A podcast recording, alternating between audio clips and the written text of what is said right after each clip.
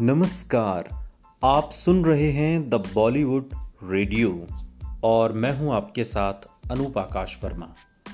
दोस्तों, ये किस्सा गुजरे ज़माने की मशहूर अदाकारा लीला नायडू का है। हिंदी सिनेमा में 50 का दशक आते आते सौंदर्य प्रतियोगिता जीतने वाली सुंदरियाँ फ़िल्मों में आने लगी थीं। इसकी शुरुआत नूतन से हुई, जो साल उन्नीस सौ बावन में 16 साल की उम्र में मिस इंडिया बनी थी।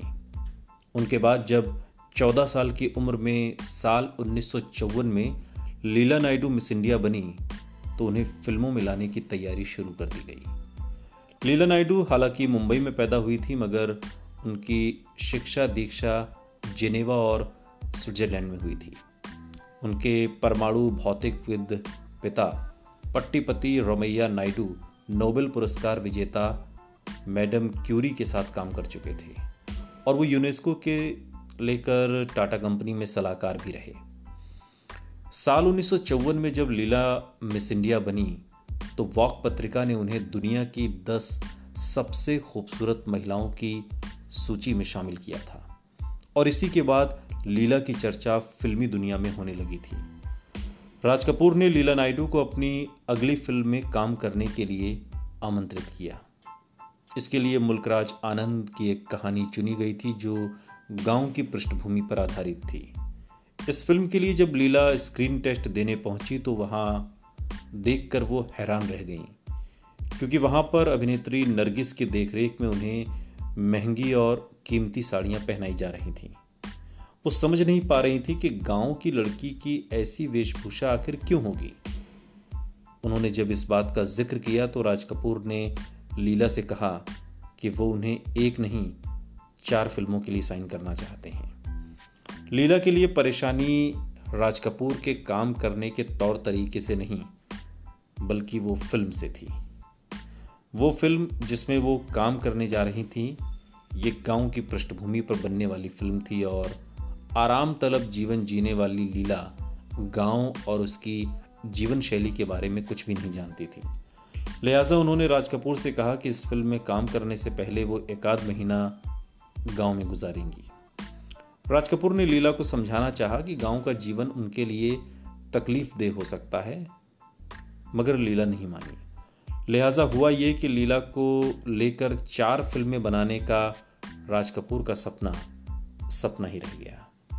लीला अपने दूसरे कामों की वजह से विदेश चली गई और लगभग पाँच साल बाद लीला हिंदी फ़िल्मों में तो आई, मगर राज कपूर के अभिन्न मित्र ऋषिकेश मुखर्जी की फ़िल्म अनुराधा से। अनुराधा साल 1960 में आई थी और दोनों की दोस्ती इतनी गहरी थी कि मुखर्जी इस बात को सोचकर ही परेशान हो जाते थे कि अगर राज कपूर नहीं रहेंगे तो उनका क्या होगा। दोनों की दोस्ती को मुखर्जी की फ़िल्म आनंद में देखा जा सकता है। इसमें राज कपूर की झलक राजेश खन्ना में ऋषिकेश मुखर्जी की झलक अमिताभ बच्चन के किरदार में नज़र आती है। यहाँ तक कि लीला ने आर के नैयर की फ़िल्म ये रास्ते हैं प्यार के, और जो कि चर्चित नानावटी कांड पर बनी थी, इस फ़िल्म में भी काम किया था। जो एक समय में राज कपूर की फ़िल्म बूट पॉलिश में सहायक निर्देशक थे। लविन शिमला बनाने के दौरान नैयर फ़िल्म की हीरोइन साधना के इश्क में पड़ गए थे। जब साधना के घर वालों ने नैयर को कानूनी कार्रवाई के लिए धमकाया तो वो राज कपूर ही थे जिन्होंने पहलकदमी कर नैयर और साधना की शादी करवाई थी। लीला नायडू की फ़िल्म अनुराधा चाहे सफल नहीं हो रही, मगर इसमें पंडित रविशंकर के बनाए गए गाने, जाने कैसे सपनों में खो गई अखियाँ या फिर हाय रे वो दिन क्यों ना आए जैसे गीत आज भी गुनगुनाए जाते हैं। दुनिया की दस खूबसूरत महिलाओं में शुमार रही लीला नायडू ने चुनिंदा फ़िल्में की, बहुत कम। सत्यजीत रे ने उन्हें मर्लिन ब्रांडो और शशि कपूर के साथ लेकर एक फ़िल्म बनाना चाहते थे। डेविड लीन उन्हें डॉक्टर जिवागो में लेना चाहते थे। बमुश्किल नौ फ़िल्में करने वाली लीला को लेकर राज कपूर का चार फ़िल्मों का सपना भी आखिर सपना ही रहा। सुनते रहिए द बॉलीवुड रेडियो सुनता है सारा इंडिया।